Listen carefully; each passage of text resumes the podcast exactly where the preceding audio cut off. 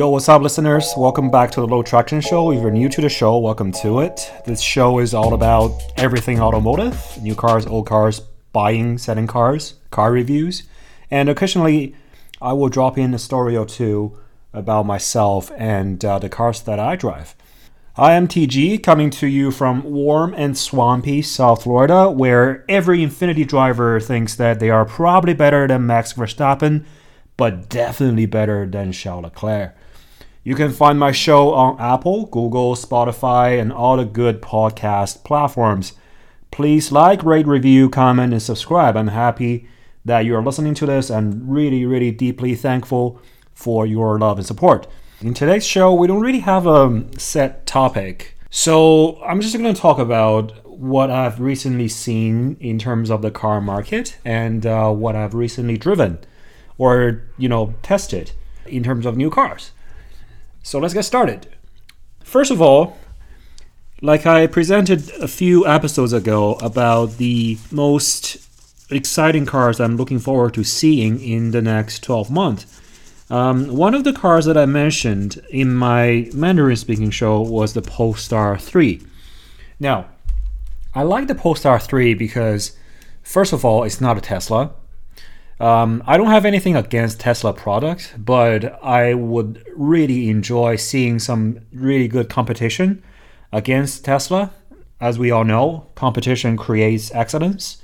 Without the competition, I think Tesla obviously right now is playing the dominant player in the marketplace. I think Tesla right now is the definitive best selling luxury vehicle in California and uh, in many other places in the US, in the US.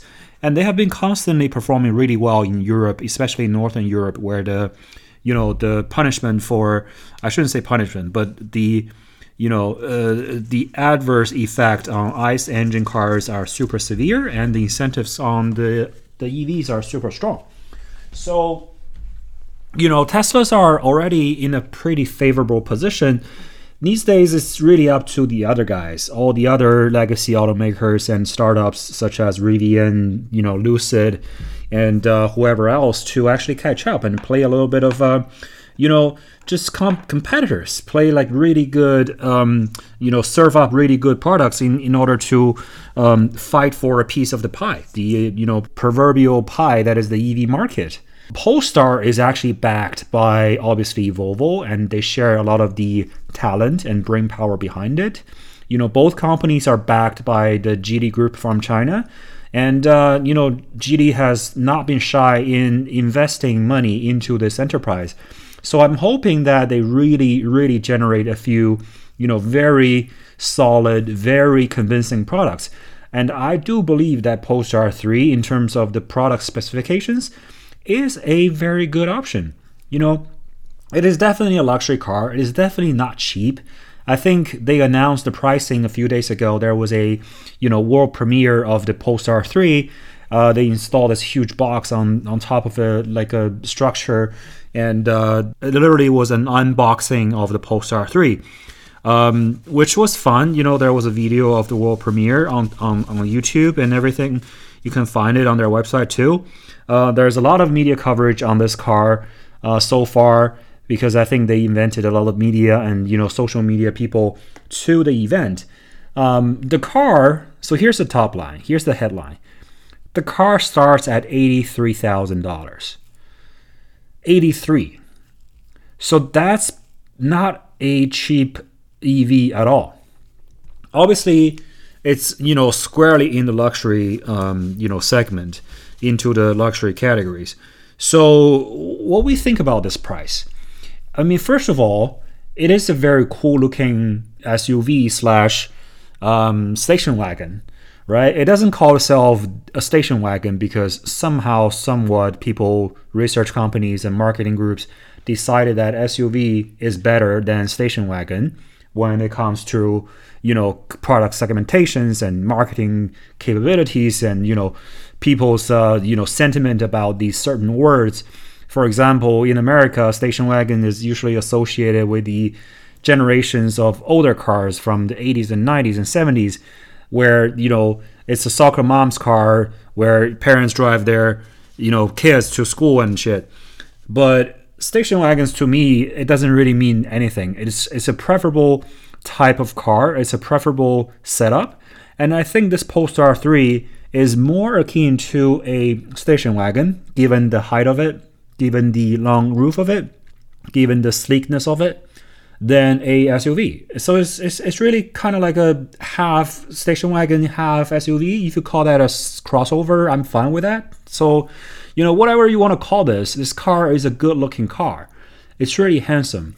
And it's like typical of all these Swedish designs, it's really simple, yet it's really, really effective like all the lines from the you know to the back and the hammerhead lighting in the back all of the the roof line and the uh, the Kammback it's all it's not really Kammback but it's like a straight up and down uh, in the in the in the back so it looks like a really slick really modern no fat suv design uh, slash station wagon design it's got you know a full roof we you know you can lie down and look at the sky if you like that kind of shit uh, obviously you know the lighting is super sleek and it's got a lot of those Scandinavian design elements and languages into it. The downside to this design, as always with all the Volvo cars and Polestar cars, is that the color options are super limited. You basically have again, you know, five different shades of gray, plus a uh, you know grayish kind of blue, um, plus a grayish kind of green, and uh, a black and the white. That's that's basically it. But that's that's you know that's the same with all these you know Polestar cars. Anyways, I mean I don't think we're gonna getting we're gonna get away from it anytime soon or ever gonna happen to these um, Swedish manufacturers. But I'm just happy that they are producing these kind of you know cars to the marketplace to, in competition against you know giants like Tesla.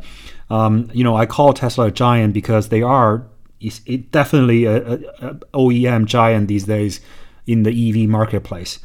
And um, this car, is, this Polestar 3, is actually going to be manufactured.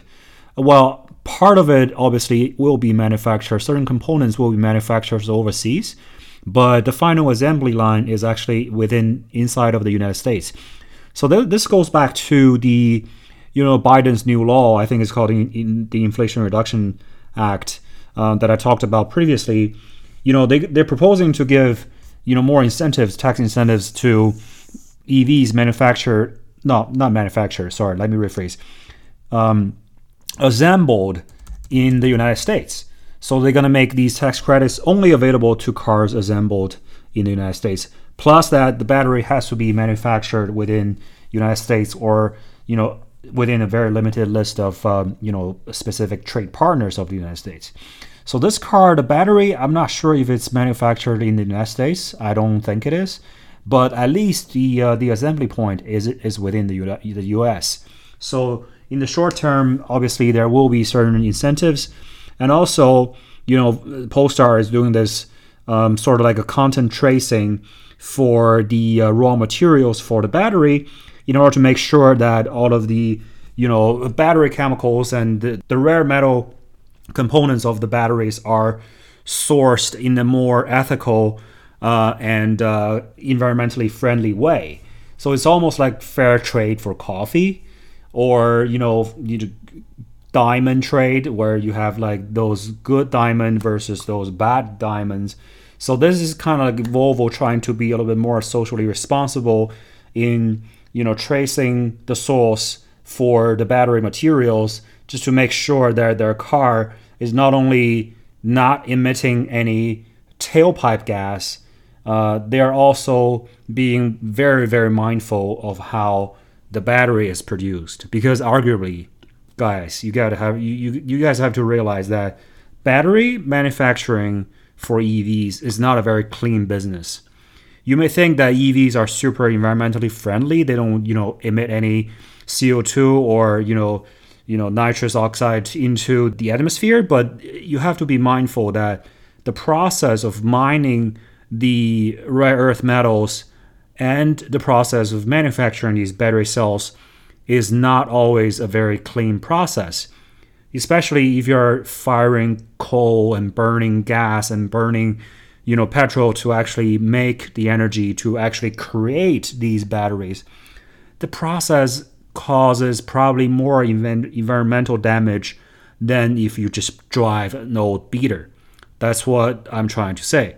So here, Volvo at least is trying to do something more ethical, something more socially, you know, conscious to to give you this option that and I know it's a marketing gimmick, of course it is, but this is a good gesture from a corporation where, you know, at least they're trying to do something.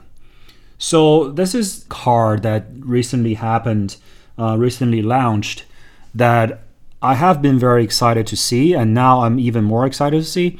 And obviously, the, the price tag is a little bit high, and um, the car has only two rows. There's no third row, so this car has a very limited audience. And um, but I'm not too worried. I'm not too worried because look, Polestar has a limited audience to start with. It's never going to be a mass market brand, unlike Tesla, right? if Tesla makes a three row SUV right now, I mean, Model X probably already does that. I'm not fully aware. Sorry, I'm not fully up to speed to in the Tesla world. You know, Te- Tesla already produces some of the most popular models on Earth right now. So there's no way that Polestar is going to take over the market leader position from Tesla, just like Volvo was never going to take over the market leading position from either Volkswagen or Toyota or Ford. You know, it's just a smaller OEM that is, you know, good at its own thing and is happy with its own thing. And there's a very specific target audience. There's a captive audience that loves this brand and will buy these cars. You know, if I have the means, I probably will I probably will go for it. You know, if this car becomes available next year, if I have the means, I probably go for it because I like the design a lot. I really enjoy how they make the interior feel both comfortable and very stylish. And I think the exterior is also very, very simple, yet very, very stylish. So, in terms of the aesthetics of the car, I think it's a home run. In terms of the functionality of it, I don't even want to mention all the range and battery capacity because all of that is good. Like it's it, we can check that off the box. We don't even need to talk about that. But just in terms of like the way it looks and how it sort of like generates this positive response for myself when I look at it, I think it's a car to go for. So that's number one. That's the first thing I wanted to talk about. Second thing, last weekend I went to this auto show. Um, I haven't been to the auto show in a, in a quite a quite a while. I mean, I've been to one in Miami, but you know that was I guess that was a few years ago. Uh, and obviously, because of COVID, a lot of the bigger shows didn't really happen for a very long time. But you know, this one obviously is a relatively small one. And um, a lot of the manufacturers, a lot of the OEMs didn't even show up. They didn't even bother to present their cars. For example, you know, a lot of the German luxury brands are not here, like the Audis, the Mercedes, the BMW. They were not there. And um, you know, there are a lot of Porsches because they they, they were supplied by these um, local dealers, and you know, there's never going to be a shortage of Porsches here in Miami. That's for sure. But overall speaking, I think the car show business is really shrinking significantly over the years. Like, I simply don't think that the OEMs value car shows like they used to do. They can they can launch cars just like the Polestar 3 launch at a company specific event and they can design they can curate this event however they want. They can set up this event at whatever location they desire. Like the Polestar 3 launch was actually on top of an ocean. I forgot which ocean it was.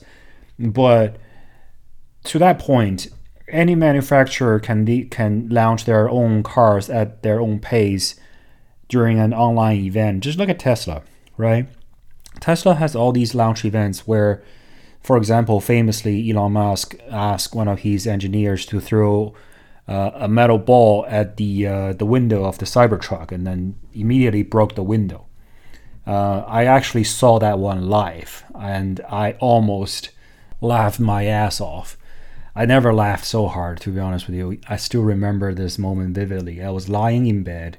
It was very, very late on the East Coast, and this event was on live on the internet, and this happened. I uh, I seriously thought it was a bit for a quick second, and then I realized, oh shit, this is real. And then he asked the guy to throw the ball a second time. I was like, oh shit, this is gonna be this is gonna be uh, this is recorded. This is gonna be set in history. Everybody's gonna remember this. But apparently, I guess people who follow Tesla forget very quickly, very easily, and uh, nobody even you know care about this anymore. Uh, Tesla has been a successful company, and uh, whatever Elon Musk whatever Elon Musk touches uh, seem to be become gold. Anyway, that's a completely separate topic. But back to the auto show. I think the auto show, I you know, ever since I was younger, I always enjoyed the auto show experience. Um, I like to see that there's a lot of people, you know, getting super excited about new cars and you know cars on display. Obviously, growing up in China, the, the auto show industry was strong. Uh, I think at one point, Shanghai Auto Show was the largest auto show around the world. Uh, and I actually went to one when I was in college. I actually flew from Hong Kong to Shanghai specifically for that, just to see that show. And there was like huge amounts, huge crowds of people. And obviously, you know, auto shows in China, the um, the actual cars are part of it, but there's also the element of all these models, kind of like just showing off the cars, standing next to them and uh, people taking photos are you know for one taking photos of the cars and for two they're taking photos of the, the female models. So that's the, you know we, we don't have to talk about that. We don't have to go into that. No matter what i you know growing up not driving not having a driver's license not being able to have access to all these cars and dealership test, test drives i thought auto show was one of the very unique and very you know significant opportunity for me to actually get access and get close to the cars and see them firsthand and even sit in them. Sometimes you even get a test ride them test drive them. Uh, it was a great opportunity to actually you know to get close to these cars and experience them. And that's why i really enjoyed the auto show experience. And here in miami i mean that experience is still there but the presence the oem's presence and also sort of like the, the, the scale of the, the auto show it just becomes like super small. Uh, and it, it's getting smaller and smaller over the years. This year, I mean, it was good because, look, uh, they have to innovate and sort of pivot a little bit because the floor is not fully occupied by all these OEMs. So FPL, which is the local utility provider uh, for your, you know, electricities and gasolines, sorry, not gasoline, electricities and, and gas um, utilities, so they, they actually set up a, a, a course, like an indoor uh, mini course to actually give you test rides on some of the um, very popular EVs in the marketplace. So their their goal is really to sell you the charging f- uh, facilities and the charging um, sort of programs. So you can install like a home charger for EVs. So I mean, it's, all for a very good cause, I guess. And um, the the program basically lets you to test ride in uh, a few of these really, really new, really popular EVs. For example, you can drive, not drive, sorry, you can get a ride in a uh, Mustang Mach-E, uh, Mustang Mach-E, or you can get a ride in the uh, Ford F-150 Lightning, which is the uh, full EV F-150 truck. You can also get a ride in the Rivian R1T. So a lot of people are lining up, and then the funny thing is, everybody was waiting for the Rivian test ride. And um, the organizer, you know, the staff there was like, "Oh, does anybody want to take a ride in this Mac, Ma, uh, Mustang Mustang Mach-E?" And uh, very few people would uh, raise their hands. And uh, you know, she was like, "Oh, you can you can ride this one and then come back. You can still ride the Rivian. Somebody just holds your line, uh, holds your spot in the line. You don't have to. You know, you're not giving up your opportunity to test ride the Rivian." So I guess eventually a lot of people take up, you know, test rides in the F-150 Lightning as well as the Mach-E. Uh, I did the I did the Lightning too before I did the Rivian. I mean, I gotta say that the F-150 Lightning was um, relatively underwhelming. I think it was relatively calmer. Uh, it was a very short test track. It's indoors. It's on concrete, and uh, there's you know they just set, set up some cones to test the uh, straight line acceleration, the braking, and also just a, a few turns. And um, the turns were you know executed at a very very low speed. Um, the acceleration part was really just you know that's the main part of it, and that part was only uh, probably three seconds. You know, the driver will fully press the accelerator pedal for like maybe two seconds. The car reaches probably 35 or 40, and then immediately it's just braking. But even that, you can feel like a pretty stark difference between the uh, F-150 and the uh, Rivian. So the F-150 obviously is a much calmer, much more reasonable car. I think it serves it serves a very unique um, utilitarian purpose. Uh, the car is a F-150 to begin with. It, it's go- going to be an F-150, uh, and it's going to serve hopefully all the purposes that the F-150 serves very well. So, on, on the contrary, the uh, Rivian is I don't know how to define this truck. It's it's it's almost as if it's a you know it's a supercar wannabe uh, in a truck form. So the Rivian Launch Edition, which is pretty much like the fully loaded edition of the Rivian truck, uh, it has air suspensions. So if you want to test the road going, the road sort of hugging, handling and acceleration and braking capabilities of the car, you will set the ride height to the lowest. Um, I took a photo of it. I mean, I, I posted on my social media and shit. You, you can see that the Rivian's wheel literally has very little distance between you know the wheel the, the top of the wheel and the wheel arches so it's sitting really really low. It doesn't even feel like a truck. It feels like a stanced um, sports car you know? So under that setting we we went on a test ride and um, you know i literally almost pissed my pants when the uh, the driver pressed the pedal uh, to the full. And um, the car literally just accelerated from probably five miles an hour to like 40 miles an hour within like 1.5 seconds, I guess. Um, it was it was a little bit scary, especially when you are on the passenger side. I guess if you're on the driver's side, you're a little bit more prepared. Um, I've driven a Tesla Model 3 Performance dual motor, whatever, before. Uh, it's very similar to that experience. Like when the acceleration was going on, you almost feel like you're on a roller coaster. Um, and it's not actually very enjoyable, to be honest. Um, you know, you, you, I think by now a lot of people have had this experience already, and then everybody can be their own judge, whether you like this experience or not. Personally, I feel like sure, it's a very you know significant technological achievement where you can output the power of a you know DC electric motor very quickly and the torque is very significant from 0 RPM and you get instant push on your back and your face almost you know falls off. But it's um I mean obviously it's practical like you know merging into a highway and trying to like for example overtake some other vehicles on the road. That's super practical. I'm not saying that i'm against this function or this feature but I'm just saying that, you know, fully accelerating a EV may not be the best and most enjoyable experience on earth.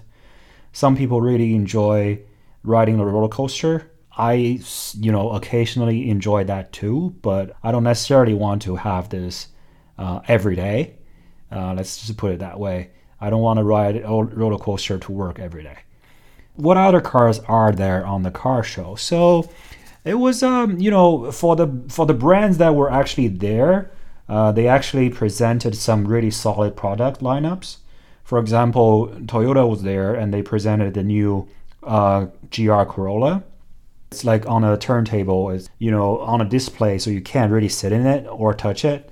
Uh, but from a distance i think the car looks really solid.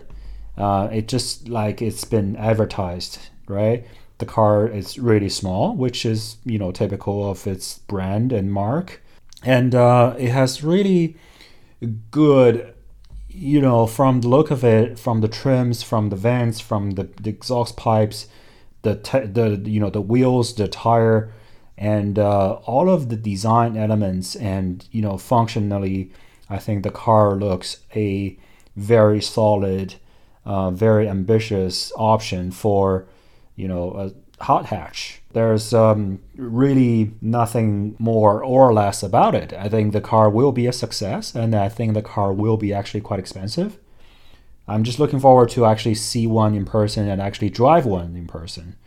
Uh, seeing it sort of proves part of the, the point where I said, you know, this is one of the cars that I'm looking forward to next year. Um, but I think to really convince me that it's a good car, I will have to test drive it. Uh, what else did I see? We also saw the Corvette Z06.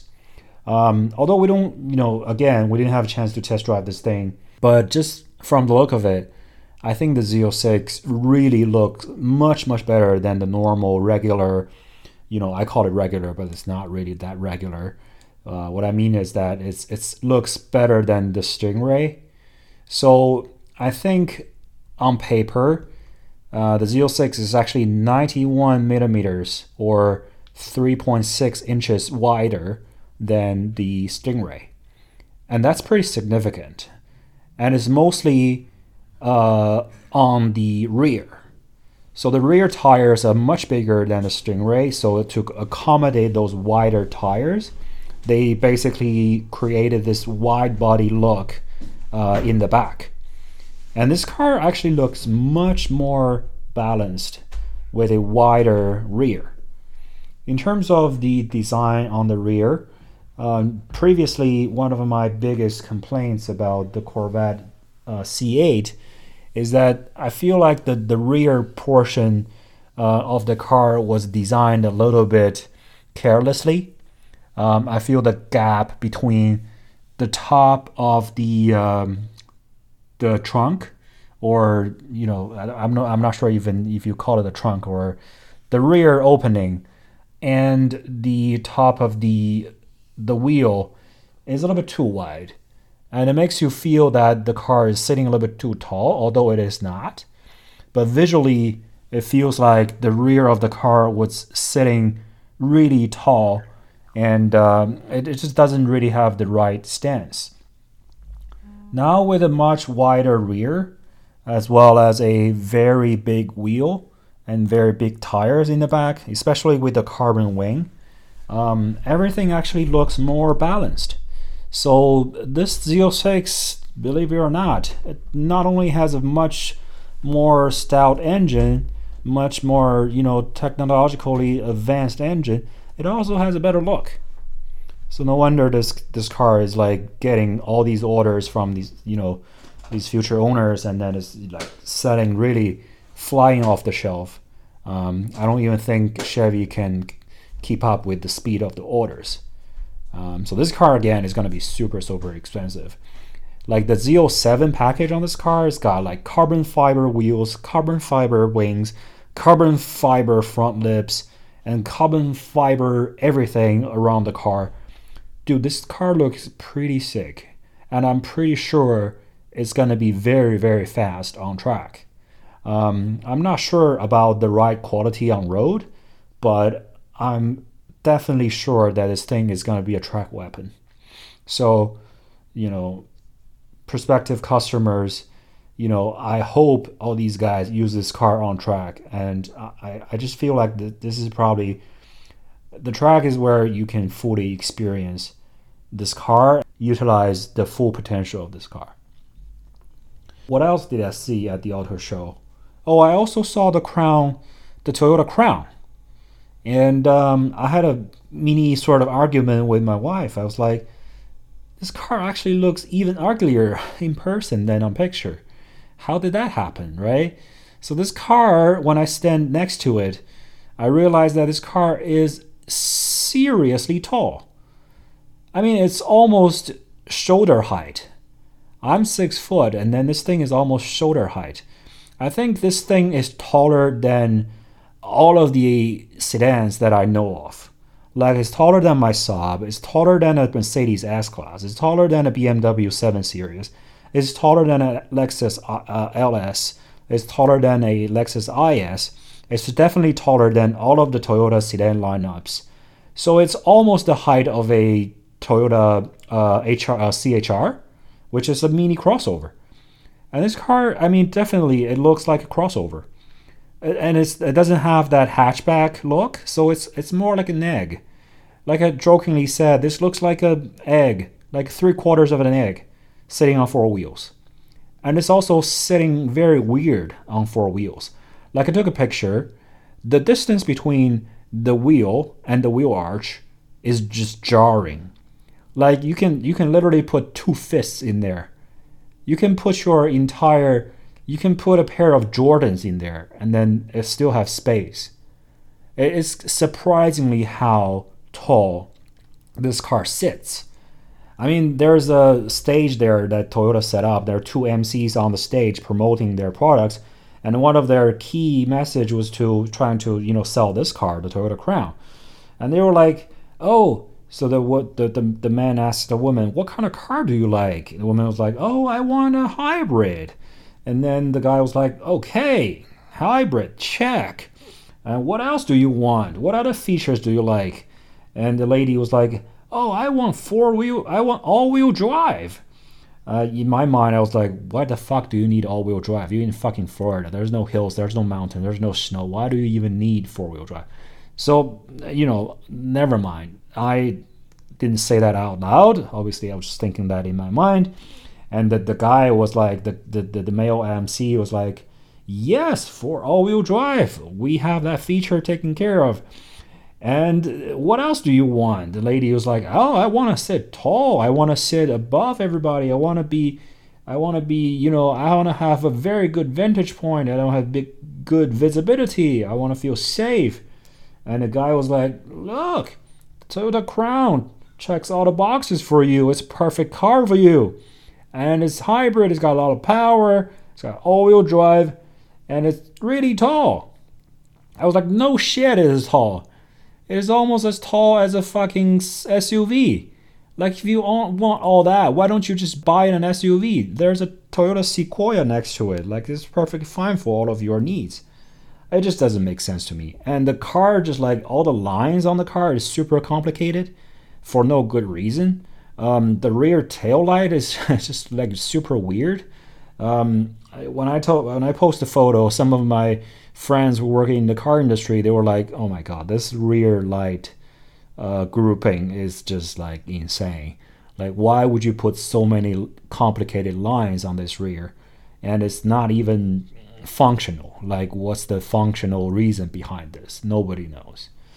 So that's the Toyota Crown, which is kind of like confirming my expectation that this car is really, really underwhelming and it's actually very ugly. Um, we also saw what else did we see? You know, apart from the EV, um, sorry, the Rivian EV truck as well as the Ford Lightning EV truck, uh, I think we also saw a few other big ones. We saw the Bronco Raptor, which has huge wheels and you know sits really tall. It's a off-road sort of a trophy truck, monster truck kind of thing. We also saw a few, you know, really gas guzzling products from Ram and Dodge and Jeep and Chrysler. I mean, these days, uh, Stellantis just don't doesn't really have much to sell other than their big V8s and big trucks and big fucking Hemis. It's like, okay, we get it, but what else do we have, right? When is your signature EV actually coming out? It's not that I don't support the V8s, I do, but at some point you gotta sort of like present something else, otherwise it gets old. Um, I know the Jeep brand is probably the single most valuable IP asset for Stellantis or for any company, but you can't just always just rest on the laurels of a you know four wheel drive off roader. You have to create something else. Like the Grand Wagoneer is not even. A, it doesn't have a single slightest shred of resemblance to the original Wagoneer. Like the original Wagoneer, if you produce that today, I think it would actually sell. It will cater to the retro market. Will, you know, it will appeal to some of the guys who really enjoy that kind of retro looks. It's very hard working. It's very, you know, off road looking. It's capable. It's got all the functionalities and it's got all the space. But this Grand Wagoneer these days, it's just like huge, and you know, it doesn't really have too much of luxury feel to it. It's it's like, okay, so it's big, and what else, right? It's big. It's got big space. It's big, comfy seats. It's got a relatively big engine, but what else, right? It's not really progressing or you know making the brand look better. Like you're not showing off any of your you know technological uh, prowess here. Everything just feels old. Um, what else we saw? Um, I mean, we saw the brand new uh, 2024 uh, Mustang sports car, the pony car. I mean, it is a Mustang. Like it's it looks like a Mustang. I mean, on picture it actually looks much more like a Camaro than a Mustang, but I guess that's okay. I mean, people really don't like buyers of Mustangs probably don't care too much about how it looks. As long as it actually sounds good, it has that V8 in it and it pushes hard. And um, look, I mean, Mustangs have their unique setting points, and some of the top of the line models like the G- GT350Rs and the GT50, sorry, the GT500s, they are brilliant cars. They're awesome track cars. But for the regular the Mustang GT or the Mustang inline four cylinder, they are what they are. I don't see a huge. Um, I'm not fully persuaded whether they are good or bad. I think they're just average, you know, sports cars. And um, I had to say it. That really is it. That's all I wanted to mention about the car show that I went to, and also the, you know, recent car news that happened. Um, like I said, auto shows are diminishing in their significance day by day, year by year. No OEMs care about auto shows like they used to. I uh, still haven't been to the Detroit International Auto Show. I heard they finally decided to move that thing from, you know, the dead of the winter into a warmer season in Detroit. But I have yet to make my way there. I do want to see it someday. Hopefully, when it happens next year, I will have an opportunity to go there and check it out myself. Um, otherwise, in the meantime, I do have a lot of interesting topics and uh, interesting interviews lined up. So stay tuned. Check back every week for new shows. I'm sure you'll find this content helpful. I sure hope this content is helpful in some way. Um, for the past two weeks, I've been discussing the Porsche's IPO, and uh, that content has a little bit more of a narrower audience. I realize that. There's nothing wrong with that. You know, I realize the listenership for those two episodes will be lower, but people who really enjoy listening and understanding the ins and outs of these IPOs and also sort of the sales and marketing, the corporate strategy, the business model of these car companies. I think people really um, liked listening to those two shows. So, whenever I have a minute, whenever I have the opportunity, I will review some other car companies. A lot of the car companies, fortunately for me, are public companies, so you can actually dig into them and digest their information relatively easily. They are, you know, publicly accessible online on their investors relations website. You can review their financials, review their figures, re- review their sales numbers. You can talk about their strategy, their risks, how they are performing against their peers. There's a whole, you know, treasure trove of data online for these car companies for me to talk about and maybe I'll make this a regular occurrence, right? I'll, you know, review a car company, a public car company, uh, once in you know in a blue moon, just to tell people about these things. You know, usually we focus so much on the brand and their offerings. We focus so much on the driving experiences of their cars, but we cannot forget how these companies are functioning as a going concern. And they are fundamentally corporations here to make a profit.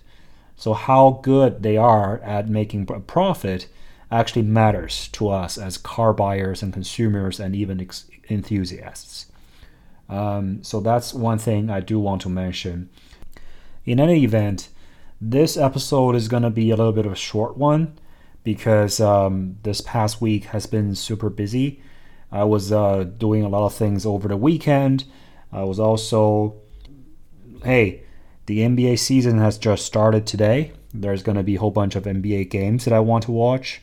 So, this is, you know, all of that is going to take away from my valuable time in front of the computer, in front of the microphone, recording these sessions for you guys. But hopefully, whatever I do in my life, either watching NBA or, you know, hanging out with friends or going to the car shows or actually test driving cars, will help generate more content for this uh, specific podcast. And uh, I will continue doing this. Uh, hopefully, you guys enjoy my content and all the podcasts I've put out there. I will, no matter how busy I get, I will try to promise myself and everybody else, all of you, that I will do at least one episode every week. And that's the bottom line. Alright, guys, this is it for the week. Sorry, this has been a relatively short one. I have been just like yammering about random shit for about 40 minutes. Tell me how you guys think.